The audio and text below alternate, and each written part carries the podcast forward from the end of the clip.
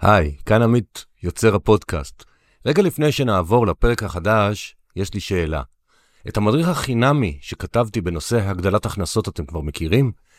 אני נותן בו שלוש גישות שונות ומעשיות לכל אחת וכל אחת איך להגדיל הכנסות. מוזמנים להוריד אותו באתר 2invest.co.il. בתקופת החיים בה אנו נמצאים כיום, חובה להגדיל את כמות ערוצי ההכנסות, וזה הרבה יותר קל ממה שחושבים. במדריך יש דוגמאות רבות ופרקטיות לכל גישה, והכי טוב זה לפעול בכולן כמו שאני עושה, וכל אחד יכול. להורדה בחינם באתר 2invest.co.il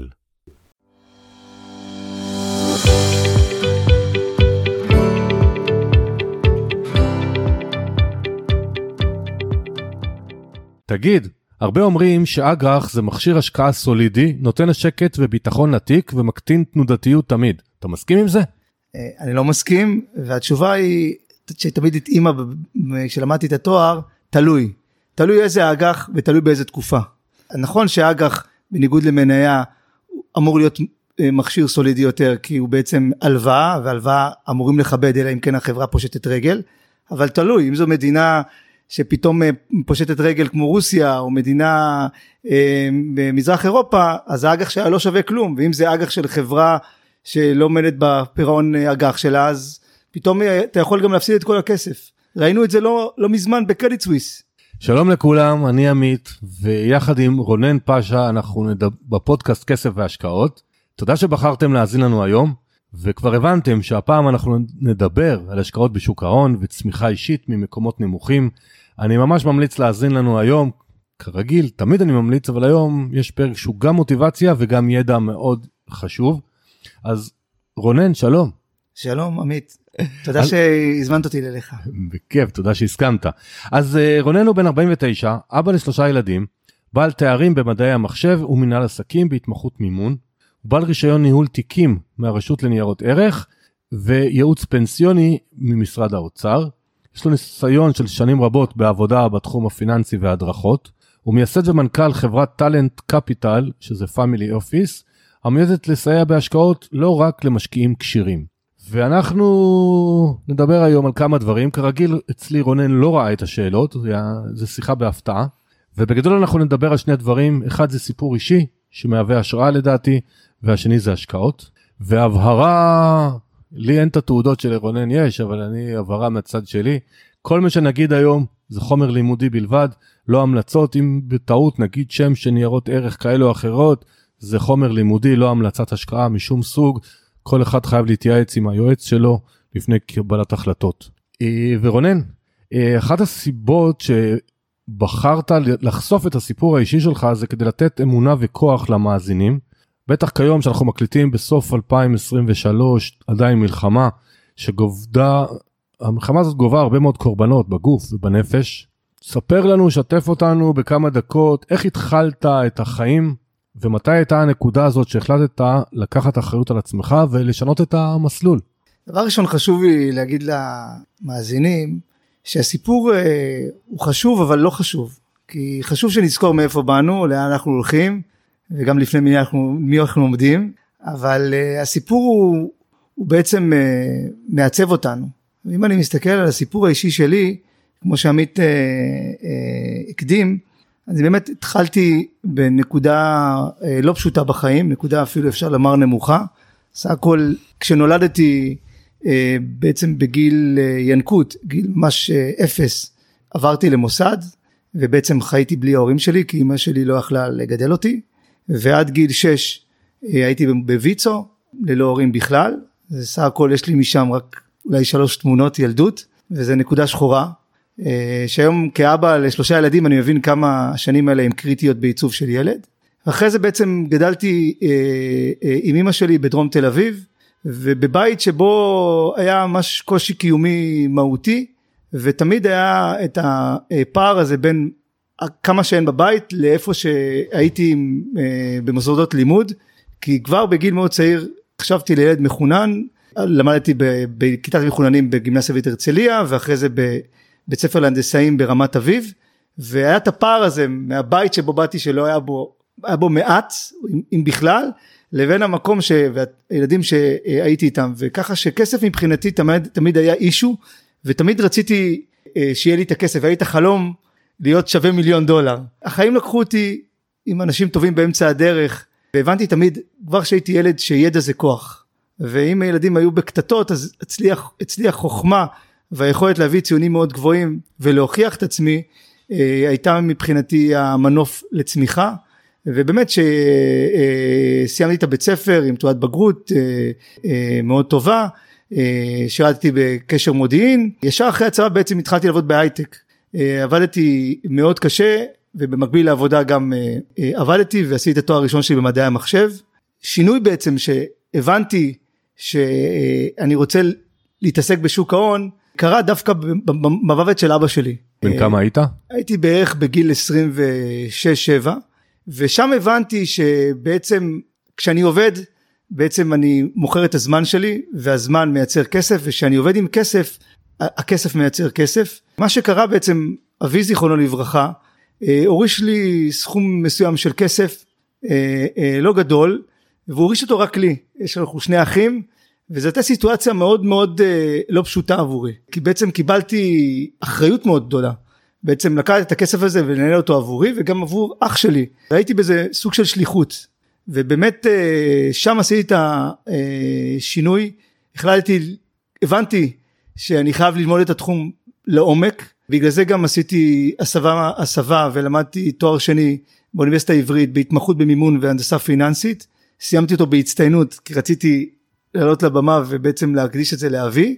ואחרי זה בעצם כשכבר הייתי זה היה בדיוק אז לפני משבר הסאב פריים עזבתי תפקיד מאוד בכיר בהייטק כמנהל הדרכה בחברת אודיו קוץ התחלתי בעצם מאפס כמנהל סיכונים בחברת אה, אה, הפניקס ואחרי שנתיים בעצם התחלתי לעבוד בקבוצת רוטשילד. ובעצם משם בעצם הבנתי ששם הכיף שלי שם הייעוד שלי.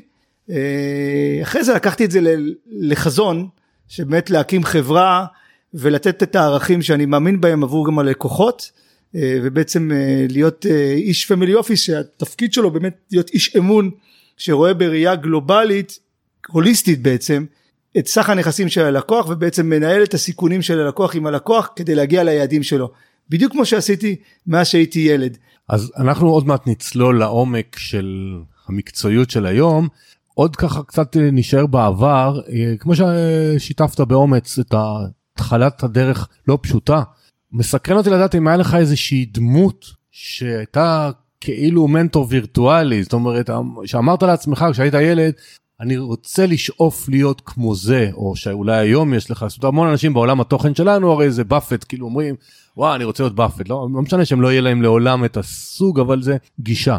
האם היה לך ברגעים הנמוכים של החיים מישהו כזה שאמרת, זה הדמות שאני רוצה להיות וזה נותן לי את הכוח להמשיך? אני חושב שהחיבור לאנשים הכל מתחיל ונגמר באנשים. אז סך הכל אה, היו לא מעט אנשים טובים באמצע הדרך שליוו אותי ואני איתם בקשר עד היום.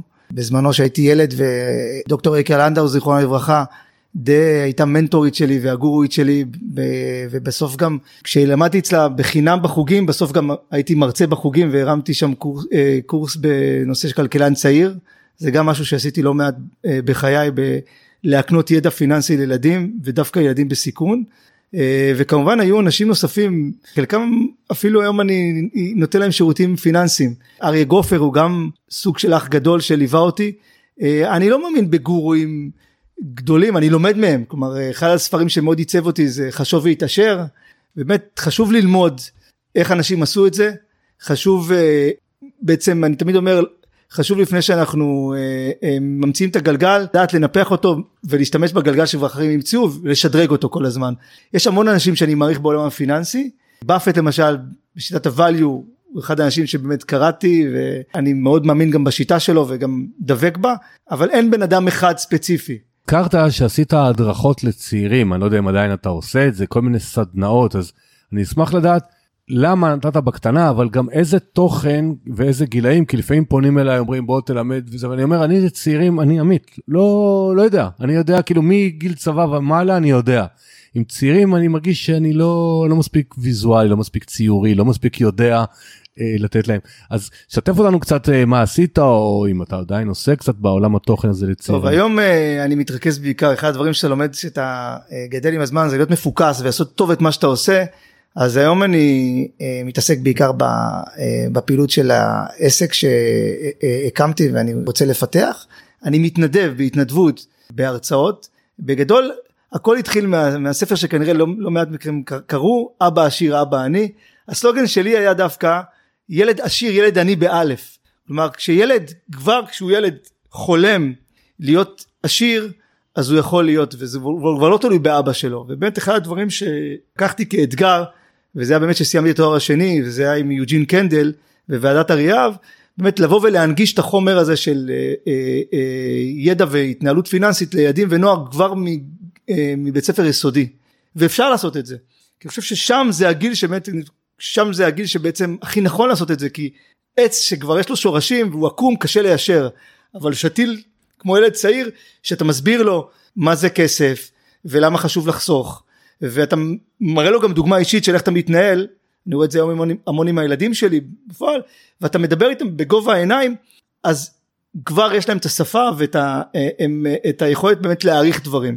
וזה לדעתי אחד הדברים החשובים שילד צריך לקבל בארגז הכלים שלו. איך מנגישים את זה לילדים? אני חושב עם המון המון סיפורים והמון המון הדמיות ודברים ברורים ופשוט אפשר לעשות את זה בצורה של, אה, של חיי היום יום לא צריכים ללכת, ללכת את זה למושגים מאוד מורכבים אלא פשוט אפילו אם מסתכלים על חדשות או על נתונים להסביר מה זה. להגיד למה היום אני אה, להגיד אינפלציה למה מה, איך אני זה מתבטא בזה שהדברים עלו כל כך במחיר שאני הולך לסופר? להגיד אם אתה רוצה להסביר לילד את יכולת בחירה שלו להבין את העלות שולית אם אני מוותר על זה אני יכול לקבל אחר. הרבה פעמים ילד אומר אה, אה, אני רוצה אבל השאלה אם אתה צריך אם אתה קונה רק בגלל שאתה צריך וזה שווה לך אתה משתמש זה המון דברים בתפיסה עכשיו לדעתי כשילדים מבינים את זה הם מתחברים לזה דווקא לא המקום של לעשות את הכסף אלא המקום של אחריות על הכסף ואפשר ללמד לילדים להיות אחראים בדיוק כמו שאתה מדהים אותם להיות אחראים בלעבור את הכביש אפשר גם להיות איתם אחראים בלנהל את הכסף זה לא פחות חשוב. אפילו יותר כי זה כלי לחיים כמו שאמרת כסף מייצר כסף. לי סלוגן שהתחלתי כסף מייצר כסף בכל סכום.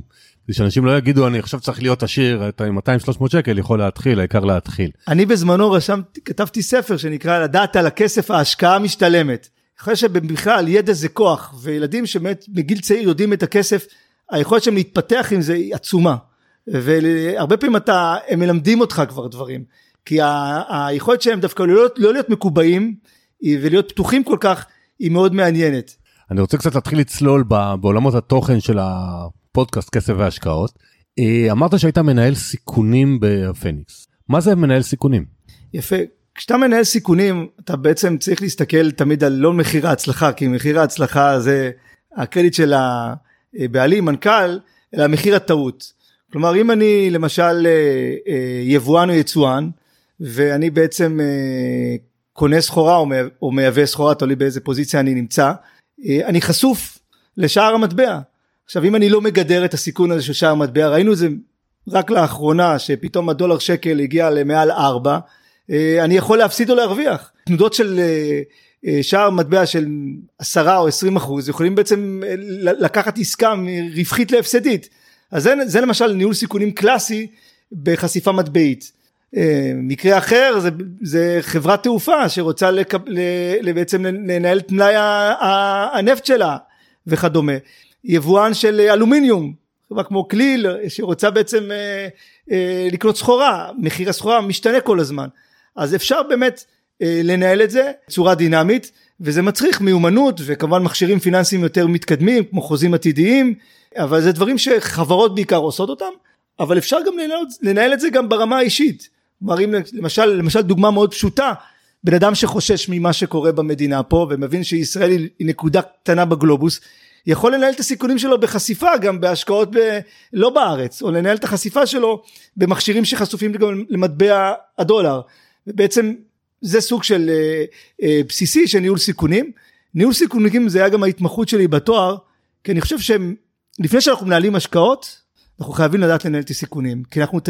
נצטרך תמיד לתת את הדעת על הטעויות שעשינו ומהם ללמוד. ומחיר הטעות יכול להיות קריטי אם אתה לומד אותו נכון ויש מספיק דוגמאות לזה להמון טייקונים שכבר לא נמצאים איתנו כי הם לקחו סיכונים לא מחושבים שהוציאו אותם מהמשחק. לפעמים שבאים אליי לקוחות ואני עושה איתם מה שאתה אומר בניהול סיכונים אז אני אומר להם אני הרבה פעמים שמרן אבל לא בגלל שאני מעל גיל 60 אני גם כשהייתי צעיר הייתי שמרן כי אני לא יודע איזה תרחיש רע עלול להיות ובוא נהיה מוכנים אליו.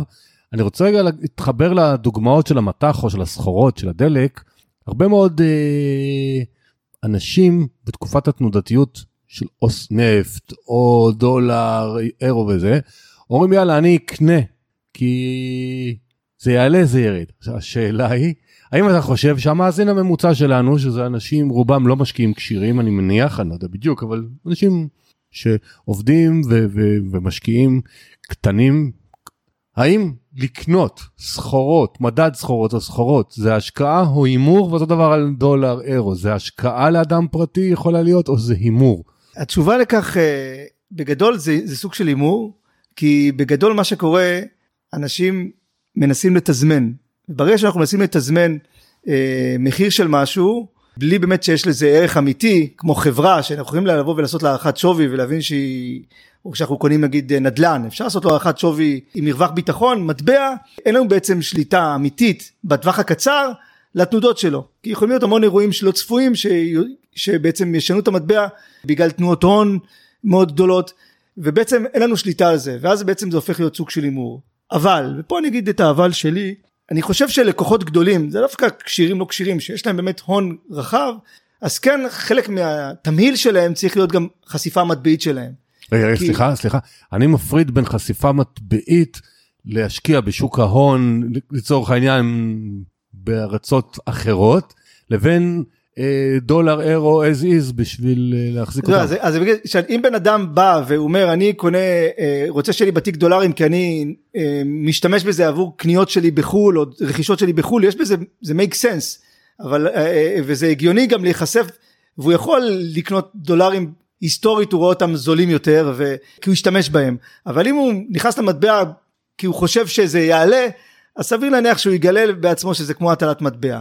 מצד שני למשל אם מדברים על סחורות זו סוגיה קצת, מור, קצת מורכבת כי למשל אם אנחנו משקיעים בזהב הזהב הוא לכאורה נחשב אה, אה, בתפיסת עולם של השקעה בנכס אה, אה, שהוא אה, אה, מקלט לימים אה, סוערים ומקום של ביטחון אבל זהב לא נותן לנו דיבידנדים הוא לא נותן לנו כלום חוץ מאשר ליהנות מזה שאנחנו יודעים את הטבעות זהב או את השרשראות זהב ולא באמת ערך כלכלי.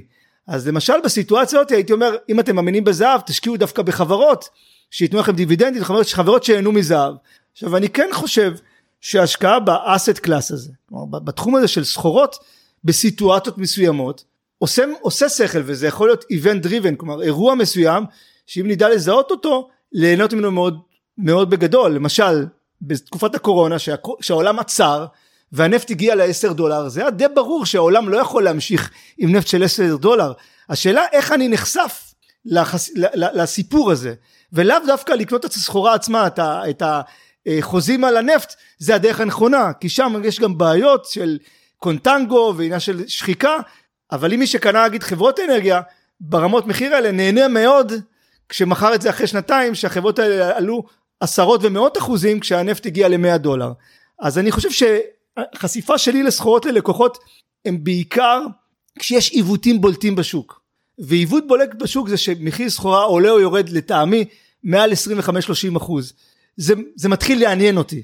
זה מתחיל קצת להיות מעניין וזה כן זה גם כלי השקעה לגיטימי עם הבנה למינון שלו ולרמת הסיכון שלו כי הוא ברור לך שזה אה, סחורה אה, ומטבע יש להם סטיית תקן יותר גבוהה ממכשיר אחר אז סחורות, תם מספר אצבע, אז נגיד עד, עד 10% בתיק, עד 5% בתיק. זה תלוי באופי של הלקוח, תמיד הכל אמור להתאים ללקוח ולציפיות שלו ולתמיל שלו, אבל לטעמי, מספר שזרקת, זה יכול להיות עד 10% מרכיב האקוויטי שלו. כלומר, אם בן אדם, לדוגמה, כשאני תמיד מסתכל, אני אומר, הלקוח סולידי, אז באמת הוא יהיה יותר ברכיב חוב, וגם שם צריכים לראות את הרמות סיכון, ואם הוא בונה תיק מניות, שזה ה equity אז בתוך רכיב ה equity שלו יכול להיות עד חמישה אחוז לטעמי חמישה אחוז לקוח מאוד ספקולטיבי עד עשרה אחוז אבל זה משהו שלדעתי סחורה זה השקעה טקטית, פחות אסטרטגית. אה, למשל, זה לא סחורה, אבל נגיד הקריפטו, אז זה, זה כן משהו שהוא גם אסטרטגי וגם טקטי. כלומר, יש לי לקוחות שאומרים, אני רוצה, אני מאמין בעולם הקריפטו, בחברות קריפטו, אתם רואים את התנועתיות שיש. השנה זה עלה, זה אחד הנכסים שעשה הכי הרבה, שנה שעברה זה אחד הנכסים, ברור לכם שעשה הכי מעט. אבל מי שמאמין בזה יכול אסטרטגית להקצות איזה אחוז, שניים בתיק, וטקטית לקנות את זה ברמות מאוד נמוכות ולממש את זה ברמות מאוד גבוהות, כאשר הוא מבין את המינון והמינון הזה לא מפריע לו. וזה משהו שמייק סנס, וזה גם לדעתי סוג השקעה לגיטימי ללקוח שמבין את הסיכון. חשוב שנבין את הסיכון בכל מה שאנחנו משקיעים, ואת הפוטנציאל, לא רווח, כי את הרווח אנחנו תמיד נשמח, את הפוטנציאל הפסד. עבדת הרבה שנים בקבוצת רוטשילד, וביום בהיר, אני סתם, זה ציורי, מתישהו אחרי כ-12 שנה החלטת לעזוב ולפתוח עסק עצמאי. אז שתף אותנו קצת מה עשית שם ומה הדריבן הזה היה פתאום, רגע, די, אני רוצה להיות הבעלים של עצמי. כן, אה, דבר ראשון, חיים הובילו אותי תמיד להיות בעלים של עצמי, גם כשעבדתי ברוטשיט וגם כשעבדתי לפני זה בהייטק, אז ניהלתי פעילות והייתי די אה, סוג של one man show. והחיים הובילו אותי בגלל שמגיל מאוד צעיר הייתי בעצם אה, אדון לעצמי כי לא, היה לי, לא הייתה לי ברירה והייתי אני צריך להוביל את עצמי השינוי קרה לי במק... בהבנה שלי לצאת מ... מעולם השכיר לעצמאים לעצמאות מלאה. עשיתי את זה גם דרך אגב ביניים כי גם כשעבדתי ברוטשילד הייתי מרצה בשוק ההון ו... ועושה פעילות של אה, הדרכות. הרצון לעשות את זה אחרת נבע דווקא מה... מההבנה בגיל מבוגר יותר של לתת ערך אמיתי ללקוחות זה שאתה יכול ללכת עם האמת שלך. וכשאתה עובד כעצמאי כשכיר בתוך ארגון האג'נדה היא של הארגון ואתה אתה יש לך מגבלות וגם אם אתה חושב שמשבר הקורונה הוא הזדמנות מטורפת או שיש מלחמה וזה מאוד כואב זה יכול להוות הזדמנות כשאתה עובד בתוך אה, ארגון עם אה, רגולציה השינ... אתה, אתה מוגבל ביכולת שלך לקחת אה, אה, ולעשות שינויים ולעשות אותם שינויים מהירים. מעבר לזה כשאתה עובד בתוך ארגון תמיד אתה מייצג את הארגון ואתה צריך למצוא שם את המוצרים של הארגון שייצרו ערך לארגון וזה שהוא קונפליקט מאוד גדול בין לשרת את הלקוח ולהיות עבור הלקוח לבין הזהות שלך אה, כעובד בחברה שצריך לייצר ערך לחברה. וזה ניגוד אינטרסים מובהק. זה אחד הסיבות שבעצם החלטתי ללכת עם האמת שלי וללכת עם החזון שלי. ואחד הדברים שאני עושה ללקוחות שלי תיק ההשקעות שלי תמיד חשוף אליהם. כל לקוח שלי יכול לראות בדיוק איפה אני משקיע ומה אני, אני עושה. וזה אחד הדברים שמאוד הפריעו לי בשוק ההון. שלא ראיתי מנהלים ומנהלי השקעות שאתה משקיע שם את הכסף שיכולת לדבר איתם ולהגיד להם בואו תראו לי את התיק האישי שלכם. כאילו זה היה סוג של חוצפה לבקש את זה. אחד הדברים שאני אומר להפך אם אתה מנהל השקעות טוב אתה צריך להרגיש בכיף להראות את זה להראות את מה שאתה עושה בדיוק כמו שדיאטנית צריכה לראות לך טובה ו, אה, אה, או מאמן כושר לראות אתלט. אז גם איש השקעות טוב צריך להראות בדיוק את מה שהוא עושה ולדעתי גם להיות איש עמיד כי אם הוא לא, לא עושה את לביתו איך הוא יעשה לאחרים. יפה אז בעצם אתה אומר רגולציה זה טוב אבל כשאתה מגיע נגיד אם ניקח עכשיו את כל בתי, החברות הציבוריות בעולם התוכן שלנו חברות הביטוח בתי השקעות שכל רבעון צריכות לפרסם דוח ואז לקוחות uh, עוזבים מאחד לשני כי החודש הוא הרבעון הזה הוא הרוויח והשני הפסיד אז בסוף הרגולציה יכולה לעשות נזק זה מה שאתה אומר. לדאבוני חשוב שיה, שתהיה רגולציה אבל חשוב גם המינון. הנושא של מינון הוא תמיד קריטי בכל דבר שאנחנו עושים.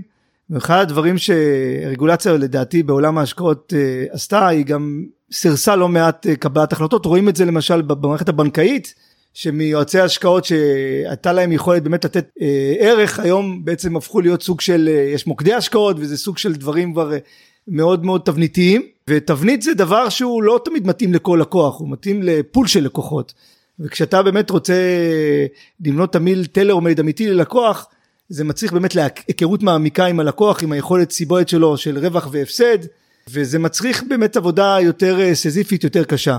עכשיו הרגולציה נועדה לשמור כדי שאנשים שמתעסקים עם כסף לא יעשו שטויות ולא יהיה ניגוד עניינים ויש המון מגבלות לבעל רישיון והרגולציה אמורה לשמור לגבי כל התהליך. הבעיה היא שברגע שאתה ארגון גדול ההזזה של הכסף, או היכולת של לקחת ולהשקיע במשהו שהוא אה, יכול להישמע בעייתי, הופך להיות אה, יותר רלוונטי מהאם זה נכון להשקיע או לא להשקיע. דוגמה קלאסית לכך, למשל חברות הגז והנפט בארץ, שהן השקעה מאוד לגיטימית היום, אבל המון בתי השקעות לא ישקיעו שם, למרות שמי שהשקיע שם בשנים האחרונות זה אחד האפיקים שהרוויח המון כסף וזה, יש חוזים קבועים ותזרימיים, ו...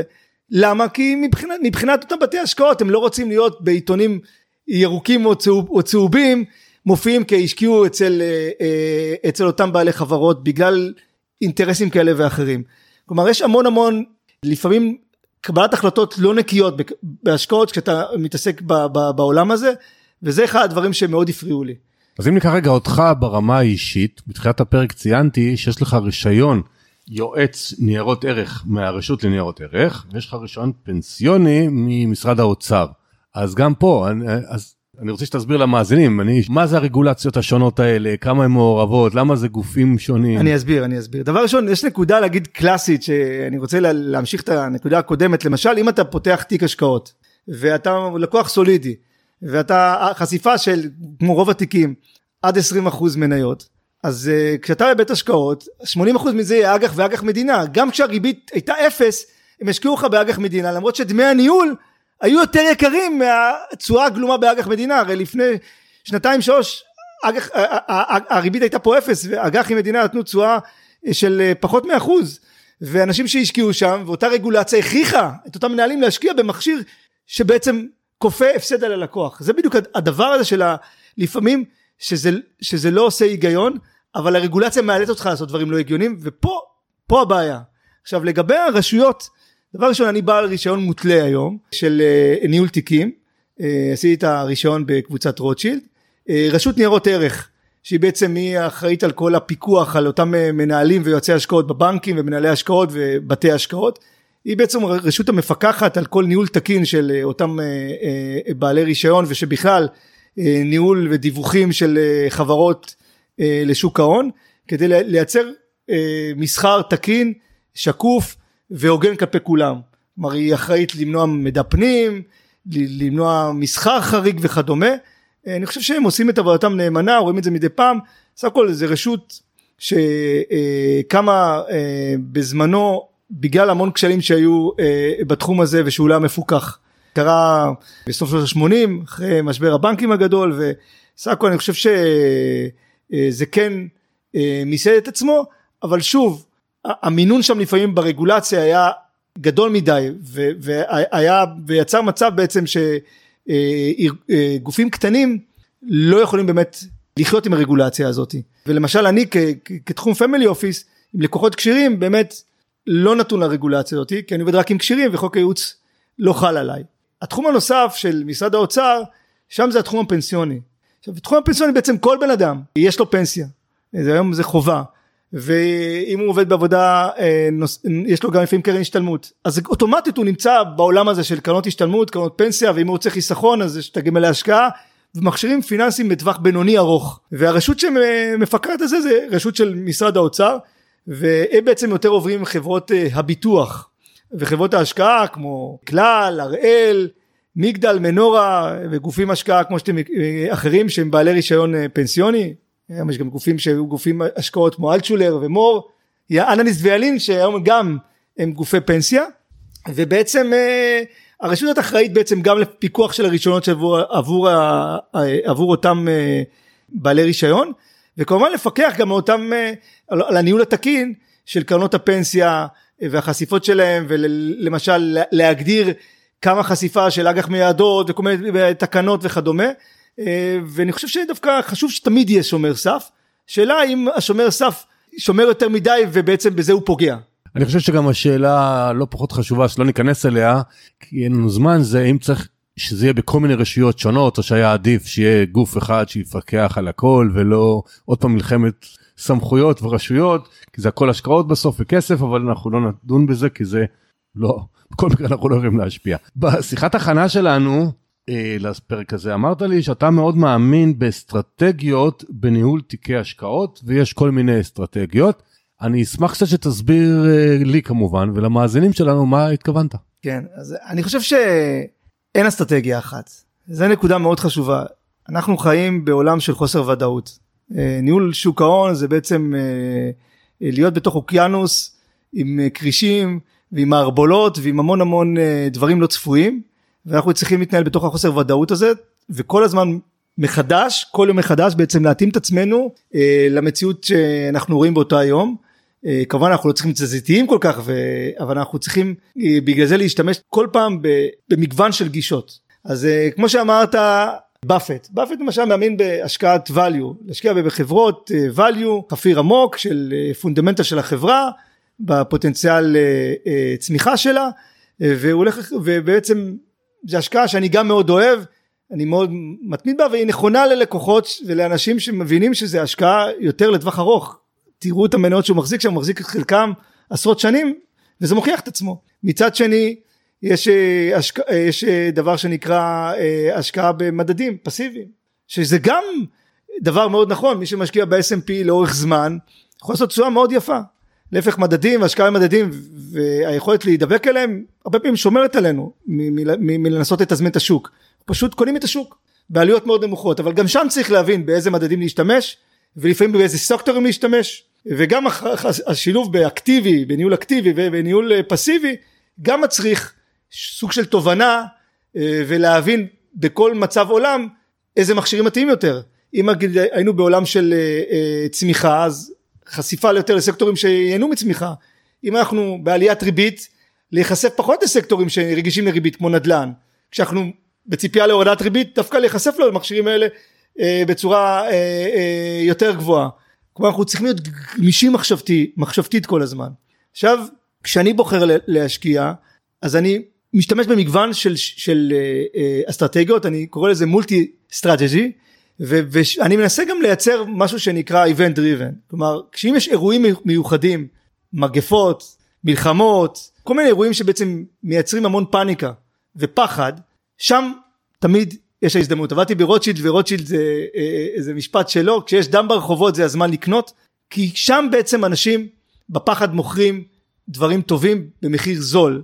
ושם אם אתה תהיה אמיץ ותהיה מוכן לקנות את הדברים כי, כי הכנת את עצמך לנקודה הזאתי שם בעצם תוכל לייצר לך את רוב הרווח העתידי שלך. מצד שני בפיר קונים בגריד מתי שבעצם אנחנו בתוך הסיפור של תאוות בצע ראינו את זה מאוד מאוד בצורה ברורה בשלהי 22 עם כל ה... שהשוק הגיע לשיאים וראינו את, את זה בצורה מאוד בולטת עם כל ההנפקות המטורפות שם דווקא המקום של להוריד סיכון ולקחת רווח ולהבין שזה אחד הדברים החשובים שוק הון אמרתי אוקיינוס הוא ים הוא גלים.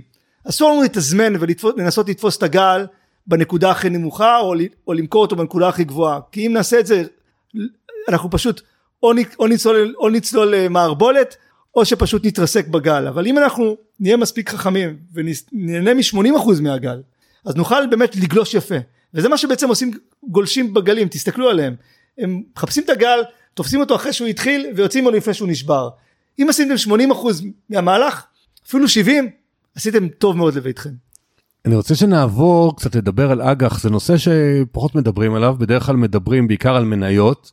אני יודע שאתה מאמין במכשיר הזה זמנים וצורות שונות אז בוא תן לנו קצת אה, את האני מאמין שלך על התחום בכלליות ואז נרד אולי קצת לפרטים. במה אני מאמין אז אני אני אני אני זה לא שאני מאמין באג"ח, אני חושב אג"ח לא, לא אני אומר זה כלי אתה מאמין כן, שהוא אני, כלי הוא כלי נכון עבור, לקוחות שמחפשים אה, אה, יותר סיכון סיכוי יותר גבוה.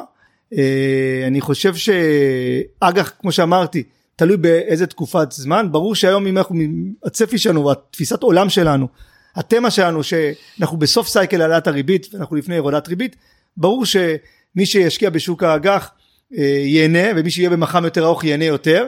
אבל תמיד כשמסתכלים על אג"ח צריכים להבין גם את האג"ח בעצם זה איגרת חוב יכולה להיות ממשלתית או קונצרנית של פירמה ושמשקיעים צריכים להסתכל על, על, על מספר פרמטרים. אחד פרמיית הסיכון בעצם מה התשואה הגלומה מה הסיכון שגלום בתשואה. ברור שתשואה גבוהה יש מאחוריה סיפור וצריכים להבין אותו ולתמחר אותו. אה, בדרך כלל רואים את המרווח של אותה איגרת חוב מול המקבילות אה, זה בעצם פרמיית הסיכון או התשואה הגלומה. דבר שני זה כמובן המח"מ.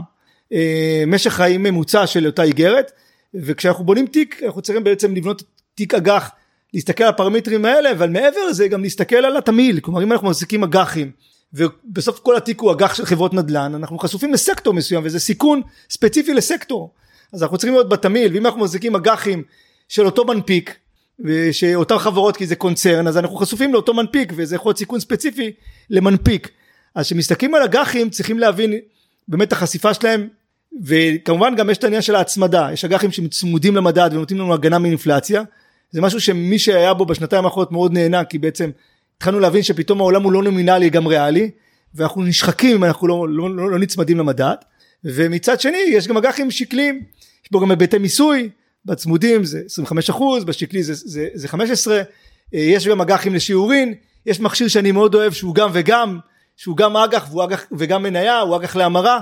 זה אחד המכשירים שפחות מפותחים בשוק הישראלי אבל הוא נותן לך ליהנות משתי העולמות. כלומר חברה שרוצה לגייס ויותר קשה לה לגייס היא רוצה לתת סוכריה לאותם משקיעים והיא אומרת להם תשקיעו באג"ח יש לכם רצפת ביטחון אנחנו נשלם לכם ריבית שוטפת בכל מקרה אבל אם המניה שלנו תעלה תוכלו להמיר את האג"ח הזה למניה ואז פוטנציאל הרווח ברגע שהאג"ח נכנס למסלול המנייתי הוא גבוה יותר מהתשואה הגלומה ואפשר בעצם ליהנות ממניות. אה, זה אחד המכשירים שדרך אגב אני מאוד אוהב.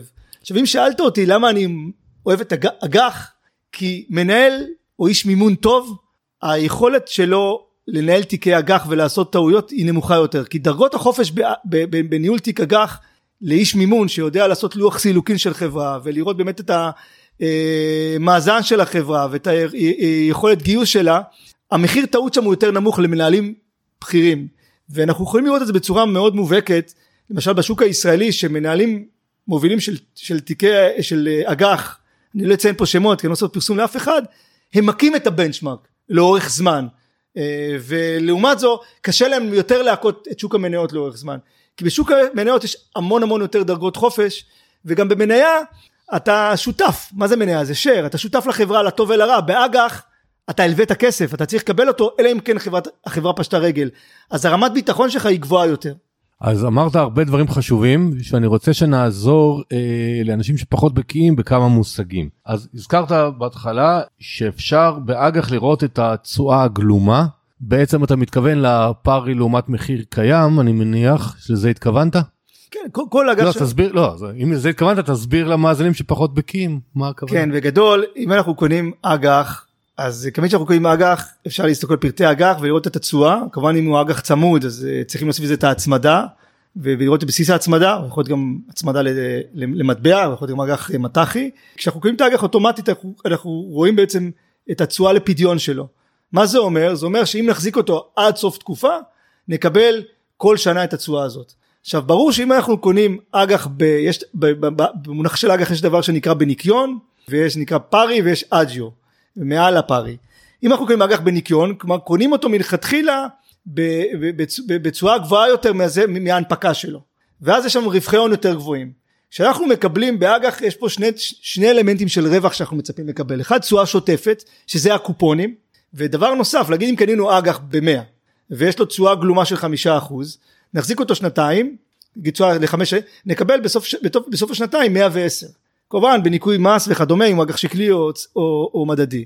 עכשיו אם קנינו את האג"ח הזה ב-90 אז אנחנו נקבל את החמישה אחוז על, על 90 אבל בסוף נקבל 100 נקבל גם רווח הון וזה באמת הניקיון כלומר קיבלנו עוד סוכריה. עכשיו אני מאוד אוהב לקרוא את אג"חים ברור לכם כשיש לחץ יש לחץ זה שהם בעצם מתחת למחיר שלהם ואז אני גם מקבל תוספת תוספת אה, אה, לתשואה השוטפת אה, ובמדינה שלנו זה קורה מדי פעם כי תמיד יש אירועים ויש יש אירוע, אירועים שמייצרים פאניקה בעיקר ב, אה, בתעשיית קרנות הנאמנות ואז אנשים מוכרים אה, מכל הבא ליד ושם בדיוק אני מחפש ואורב לזה לקנות ולקבל את התשואה ואת הרווח הון. אז מאזינים יקרים מי שפחות מכיר בעצם בכל האתרים הפיננסיים אתם יכולים אני בדרך כלל מסתכל בגלובס למה כי יותר נוח לי כי התרגלתי לאתר הזה נכנסים לאזור אג"ח עושים עיון לפי תשואה נטו צפויה עכשיו אם אתם רואים תשואה נטו צפויה 32 אחוז. מה שאמר מקודם רונן, אל תתלהבו ישר, כי אם רוב השוק הוא ב-4% או 6% או 3%, אם הוא 32, השוק לא מטומטם. כנראה שחושדים שאולי יש משהו לא טוב בחברה הזאת, אז תיזהרו, אבל כל אחד יכול לעשות את המיון הזה בקלות. והזכרת עוד מושג שאני רוצה... נושא ש... חשוב זה כשבונים אג"ח לא מחזיקים אג"ח אחד, צריך להיות תמיל ותיק אג"ח, ואז הוא הופך להיות תיק תזרימי, אפשר גם תיק אג"ח לפדיון, אז מאוד חשוב לבנות תמהיל ותיק. אף פעם לא שמים את כל הביצים בסל אחד, ברור גם באג"חים, בגלל זה חשוב לראות את התמהיל עם, עם, כל, עם כל הסוגיות שאמרתי עליהן כל, קודם ברמה של הניהול סיכונים. כן, אני רוצה אבל להוריד עוד קצת עוד לבל אחד למי שפחות בקיא. עכשיו אני רוצה שנדבר רגע על המח"מ. מח"מ זה משך חיים ממוצע. עכשיו כשאתם מסתכלים באותה עמודה וכתוב לכם מח"מ 2 למשל, זה לא אומר שבעוד שנתיים זה נגמר, בממוצע בעוד שנתיים זה נגמר, פשוט תראו את לוח הסילוקים, צריך להכיר את המושג. אבל הזכרת לפני רגע שאם הריביות הולכות לרדת, כדאי ללכת על מח"מ יותר ארוך. תסביר ככה בפשטות טוב, מה התכוונת. אני אסביר את זה בצורה מאוד פשוטה. תחשבו על זה שהיום יש לנו מכ"מים, או המדינה מלווה, אה, מלווה לציבור כסף לפי ריבית הבסיס שלה, ו... או חברות לפי ריבית, ריבית, ריבית בנק ישראל, וזה בעצם העוגן, זה. אה, נקודת העוגן של גיוס, גיוס הון. אם הריבית תרד, סביר להניח שמי שהחזיק אג"ח עם ריבית יותר גבוהה לפדיון ייהנה יותר למה כי כולם ירצו לקנות, לקנות את האג"ח הזה ממנו כי האג"ח של החברה שהונפק עכשיו יהיה בריבית חדשה נמוכה יותר אז ככל שיש לו את זה במח"מ יותר ארוך הוא יקבל מנוף בעצם לתוספת ריבית שגלומה לו באג"ח לעומת אה, האג"חים החדשים. אז בעולם שריבית עולה אנחנו דווקא נקצר נקצר מח"מ וניזהר מזה כי המנוף הזה עובד לשני הכיוונים אבל בציפיות לריבית יורדת אנחנו נעדיף להיות במח"מ יותר ארוך. בעצם אנחנו נקבל רווחי הון יותר גבוהים אה, לאורך זמן. בגדול המספר הוא המח"מ כפול שינוי בריבית זה בעצם רווח ההון כלומר אם אנחנו צופים שהריבית תרד נגיד בשנה הבאה באחוז אז אם יש לנו אג"חים במח"מ של 7 אז אנחנו נקבל עוד 7 אחוז על כל, על, על כל ירידה של אחוז בריבית. יופי ועוד מושג שהשתמשת בו ואני רוצה שתסביר עוד קצת זה אג"ח להמרה אמרת שאנחנו, אם המניה תעלה, נוכל להמיר את האג"ח למניה, ואם היא לא תעלה זה יהיה אג"ח לכל דבר. האם תהליך ההמרה אנחנו צריכים לעשות משהו יזום, או שזה איכשהו אוטומטי? יפה, בגדול היום אה, כל הבנקים כבר דיגיטליים, אז אתה מקבל הודעה, כל הבנקים הישראלים לפחות, וגם אה, אני מאמין שאנחנו מדברים פה על השוק הישראלי, אז אתה מקבל הודעה מהבנק, ואז אתה יכול להיענות או לא להיענות להצעה. ואז אתה יכול לאשר את זה או שבדרך כלל יועץ ההשקעות בבנק אם אתה משקיע יכול לבוא ולהתקשר ולהגיד לך אם אתה נהנה או לא נהנה כמובן אתה צריך להיענות בהתאם למה שקורה אם, ה, אם האג"ח אתה רוצה לקבל את זה מניה במקום ואתה חושב שזה שווה וזה מצדיק את זה צריכים לראות לשקלל האם יותר שווה לי לקנות את המניה בשוק או להמיר את האג"ח למניה. כמובן שאג"ח שהוא כבר בחלק המנייתי התשואה הגלומה בו תהיה אה, גם תשואה שלילית. כי בעצם כבר הוא יש לו רווח הון של המניה והוא יתנהג יותר כבר כמניה מאשר, מאשר אה, אג"ח. אבל בניגוד למניה אם המניה יגיד יורד בצורה דרמטית אג"ח יש לו רצפה יש לו בעצם אופציית פוט מובנית אה, ששומרת על, המשקיע אה, לא להפסיד לעומת מה שהיה יכול אם המניה מתרסקת. אבל ברגע שאני עושה המרה זה נעלם לי ההגנה. ברגע שאני עושה המרה אז קיבלתי מניה ואני מניה, מניה בדיוק יש לי מניה ואני לא במשחק של האג"ח להמרה. אז זה משהו יותר מורכב שלכן רונן אומר בארץ פחות uh, מוכר והוא אוהב להשתמש במכשיר הזה. הכרת את האג"חים שמכשיר uh, לצורך העניין ראוי ופחות מדובר ובנית על, ודיברת שחשוב לעשות תמהיל ולא להשקיע באג"ח אחד. מה דעתך על המדדים? מדדי הטלבון, מדדי... אה, כל המדדים שיש לאג"חים, יש כל מיני סוגי מדדים, מדד תשואות, מדד זה, מדד זה. מה דעתך, האם באג"חים זה טוב או שבאג"חים עדיף מי שמבין שיבחר ומי שלא מבין שיעזוב את זה. דבר ראשון הפסיבי אקטיבי מי שאקטיבי הוא צריך או לבחור מנהלים טובים שיש הצדקה לשלם להם כי הם נותנים ערך ומייצרים אה, אלפא בעצם תשואה עודפת על התיק ועדיף לפעמים להשקיע באמת במוצרים מנוהלים או לבנות תיק אג"ח. באופן עצמאי זה מצריך כמובן לא מעט אה, עבודה ומעקב זה מקצוע אז אפשר לקנות קרנות אה, שעושות את זה וכמו שאמרתי דווקא את התחום הזה קל יותר להכות. מצד שני תל בונד נותן לך איזושהי חשיפה קבועה במח"מ קבוע לאורך זמן ונותן לך את החשיפה להצמדה או לשקלי וזה כלי שאני קורא לו פילר שהוא כלי עוגן שאתה רץ איתו וזה נכון להיות שם מצד, ש... ומצד שני כמובן הוא גם באג"חים יש לך גם ניהול שאתה כל פעם מקבל קופונים מקבל, ריב... אה, מקבל גם אה, אה, יש, יש מדי פעם אתה מקבל את חלק מהאג"ח לשיעורין ואתה צריך להשקיע אותו מחדש. כלומר זה מצריך ממך יותר התעסקות מאשר לקנות מדד שהוא reinvest והוא משקיע מחדש ואתה שגר ושכח. אני חושב תמיד שהשילוב של הדברים הוא נכון יותר כמובן תלוי באיזה תקופה. אם אני רוצה בדרך כלל בטלבונדים המח"מ הוא, הוא בינוני ארוך אז, אז מלכתחילה אם אתה חושב שהריבית עולה אז עדיף לך להיות בטלבונדים אבל להגיד היום זה יכול להיות סיטואציה אם אני מעריך שהריבית תרד זה כן מכשיר נכון. תלוי גם כמובן בגודל התיק. בתיק קטן עדיף לך להיכנס בקרן או בטלבון ופחות כי אתה צריך באמת תמהיל. אז מאיזה סכום אה, באג"חים זה מתחיל להיות מעניין כי אתה אומר סכום קטן קטן זה יחסי. אה, מאיזה סכום אה, כסף אתה חושב שאדם שווה לו כבר באמת לחשוב לעשות אה, ניהול תיק אה, אג"ח עצמאי אני לא חושב מדדים. שניהול תיק אג"ח צריך להיות בכמה מאות אלפי שקלים כי יש עמלות מינימום בבנקים ואתה משלם גם על, הריביות זה צריך להיות כמה מאות אלפי שקלים ליצור תמהיל שאתה מחזיק כל אג"ח אה, לפחות ב-20 אלף שקל אחרת אתה סתם בעצם אה, תפסת מרובה לא תפסת אתה סתם מתעסק ומשלם המון עמלות שחותכות לך לא מעט אה, מהתשואה וזו התעסקות שהיא לא, אה, לא מוכיחה לא מצדיקה את עצמה תיק, תיק אג"ח צריך להיות תיק יחסית גדול לפחות בכמה מאות אלפי שקלים שמייצר פיזור נכון ושהעלויות של, של הניהול שלו מצדיקות את זה. רוצה עוד פעם לחזור קצת לפילוסופיה. אמרת לי, עוד פעם, בהכנות, שאתה אוהב ללמוד ואדם תמיד צריך ללמוד ושיהיה לו ידע, ולהציב לעצמו יעדים ולהישמר מיוהרה. מה אתה מתכוון בלהישמר מיוהרה? ניתן את הדגש כשאנחנו מתעסקים בכסף אז הרבה פעמים זה אנשים מתחבר עם כבוד וכוח וזה המקום הכי מסוכן שלנו כי כסף הוא אמצעי ואנחנו תמיד צריכים לזכור את זה כשאני מנהל את השק... השקעות אני לא מנהל אני מנהל את השקעות אני עושה את הכי טוב אני יכול לעשות הכי טוב ובסוף השוק אה, יעשה את שלו ולמרות שעשיתי את הכל הכי נכון עדיין אני אפסיד כסף בנקודת זמן מסוימת. אבל אם אני דבק בעצמי ואני עושה את הדברים עם האמת שלי ואני מתאים את עצמי ולא מתכחש לטעויות שעשיתי ולומד מהם אז אני אתגבר על הטעויות ובסופו של דבר אה, ההשקעה תשתלם. ובגלל זה כדי להגיע לזה צריכים להפוך את הכף ליוד. כלומר כל הזמן להרבות בידע ולהתייעץ עם אנשים אני מאוד מאמין ברב מוח. כלומר אני גם נעזר עם לא מעט אנשים שתומכים בי ועוזרים עוזרים לי כל הזמן. אה, אני עובד עם צוות של אנשים אני קורא המון חומרים אני אף פעם לא אומר שאני צודק. אני צודק רק בשני דברים שאני אמות פעם אחת ועד אז אני אשלם מיסים. חוץ מזה אני לא יודע הרבה. לגבי יעדים כשאנחנו מנהלים כסף אנחנו לא יכולים להשיג מטרות אה, לאנשים בכסף שהם דבר, דבר כמותי אם אנחנו לא באמת אה, נציב יעדים ברורים. אנחנו בונים תיק אג"ח מה התשואה למטרה שלנו? אנחנו צריכים לעמוד בזה. לראות באמת שבכל זמן נתון אנחנו קרובים לשם או רחוקים משם. ומה אנחנו צריכים לעשות כדי לתקן את זה הנושא של יוהרה הוא נושא קריטי כי כשאנחנו בעיקר כשאנחנו מרוויחים לפעמים אנחנו יכולים להרוויח לא מעט כסף זה עושה לנו מאוד טוב עושה לנו טוב לאגו לפעמים זה משבש את דעתנו. ומצב כזה הוא מצב שאנחנו צריכים להיזהר ממנו מאוד כי פסיכולוגיה של השקעות היא דבר קריטי ואגו יכול להיות הרסני.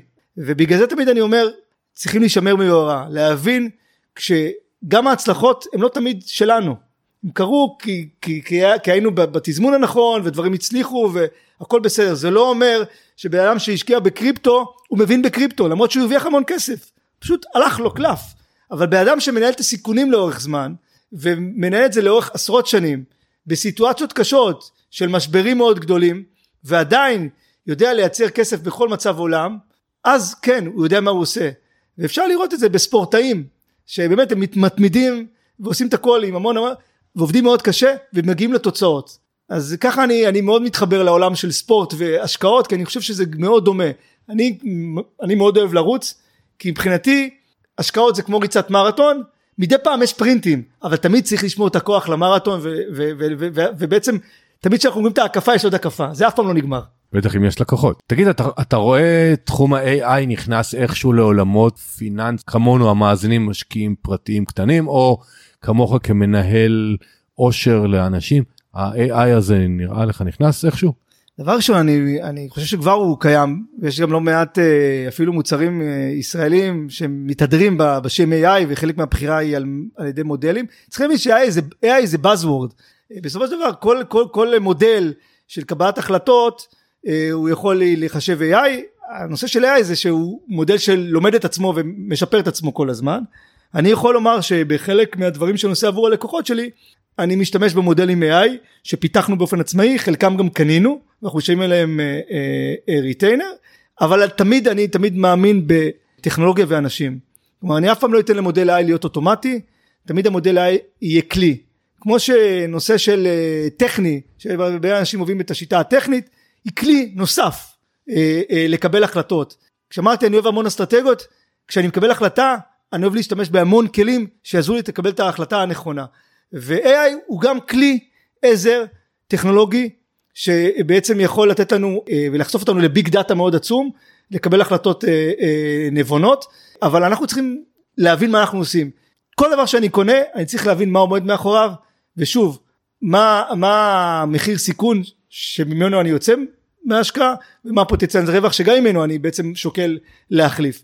להכיר את המוצר ואת הדבר שאתה מכיר זה, זה א' ב' והרבה פעמים אנשים משקיעים במשהו אבל לא יודעים באמת מה עומד מאחורי זה. השאלה לפני האחרונה מה אתה אוהב בעבודה כמנהל פאמילי אופיס? אני נהנה מזה שאני נותן ערך לאנשים.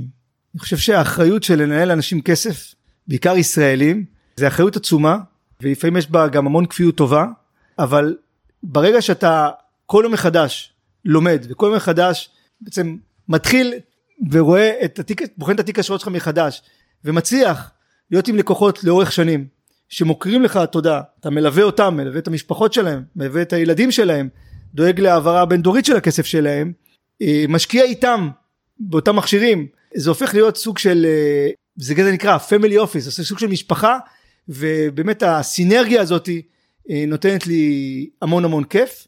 ובניגוד להייטק שעבדתי בהייטק תמיד זה היה תחום מסוים בפיננסים זה כל התחומים. זה גם טכנולוגיה זה גם גיאופוליטיקה אה, ואני בעצם כל יום מחדש יכול להתעניין במשהו חדש ולהיכנס אליו זה גם סחורות זה בעצם הכל. הכלכלה מניעה את הכל. תמיד כשאני מלמד ילדים אומר מה יש בכלכלה? פעמיים את הכל זה הכל. אז בעצם אף פעם לא משעמם לי. ואני בן שמאוד מאוד סקרן והסקרנות והשאיפה לידע וללמוד כל יום מחדש אה, גורמת לי לקום בבוקר ולחייך אה, ולדעת שיהיה לי, שיהיה לי יום לא קל אבל אני אעשה בו ערך. איזה יופי. אז אני רוצה לסיים בשאלה שאני שואל תמיד את כל המרואיינים. שלושה טיפים לחיים, לא משנה אם דיברנו עליהם, לא חייבים להיות קשורים לכסף, ככה דברים שאתה מאמין, האני מאמין שלך. אז אני חושב האני מאמין שלי, כמו שאמרתי, זה ידע, אני חושב שידע זה כוח, וחשוב להשתמש בידע הזה בתבונה ולתת אותו לאחרים. אנשים חושבים שהם שומעים את הידע לעצמם, אז הם חכמים יותר. להפך, אני תמיד אוהב לשתף את הידע שלי לאחרים, כי אז אני מקבל מהם עוד ידע, והידע שלי גדול יותר. דבר שני זה נחישות והתמדה. אני חושב שאחד הדברים שמאוד חשוב לנו בהשקעות זה להאמין במה שאנחנו עושים, לדעת ללמוד מטעויות, לא להיות מקובעים, אבל להתמיד.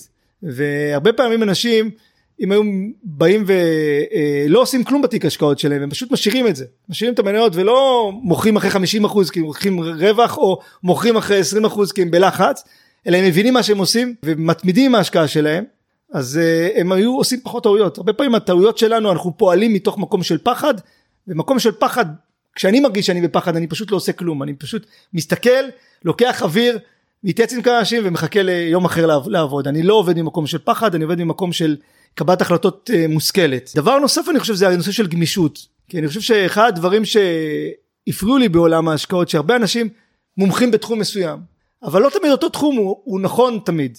למשל אג"ח שדיברנו עליו לא מעט בפודקאסט הזה הוא מעניין אולי היום אבל שריבית הייתה אפס זה, זה, זה סקטור שפחות היה רלוונטי. ובגלל זה חשוב כל פעם להיות גמיש מחשבתית ולא הרבה פעמים אנשים הולכים לאיפה שהצליח להם. אומרים הנה הצליח לי זה מה שיצליח אחר כך מה עושים רוב האנשים סוף שנה? ילכו לראות את הסקטורים שעלו הכי הרבה ויקנו אותם. אז רואים את זה אחר כולם קונים את ה-SMP שהוא די בשיא של כל הזמנים כי זה המדד שעלה הכי הרבה השנה. אבל למה הוא עלה כל כך הרבה? הוא עלה בגלל שם המניות סך הכל אולי אני צריך לקחת S&P אחר שהוא משקל שווה אולי אני צריך לעבור למניות קטנות כי הם ייהנו יותר מריבית יורדת אבל הרבה אנשים הולכים לנוח מה שהיה או מה שיהיה. חשוב להבין שבעולם ההשקעות מה שהיה הוא לאו דווקא מה שיהיה להפך ממה שהיה נלמד כדי לחשוב מה יהיה וזה אחד הדברים שאני חושב מאוד חשוב להגיד לאנשים שללמוד מהעבר ולא לצפות שמה, שהעבר ישליך על העתיד. מעולה תודה רבה רונן. תודה לך עמית אני מאוד נהניתי. היה מרתק. מאזינים אני בתיאור הפרק יהיה לכם את לינק לאתר למרות שאני לא, עובד רק עם כשירים לא? אני עובד עם כל אני אשמח כמובן לעבוד עם כשירים וגם אם יש אנשים אחרים שמעניין אותם ידע ממני אה, והם גם לא כשירים והם רוצים אה, גם נושא של אה, קופות גמל ופנסיה או ניהול תיקים קטנים יותר אפשר לפנות אליי ואני אה, אדאג, אדאג אה, למצוא להם פתרון הולם שיתאים עבורם. מעולה. אז בתור הפרק יש לכם את פרטי הקשר, ותודה שהאזנתם לנו, מקווים שנהנתם, ואנחנו ניפגש בפרק הבא.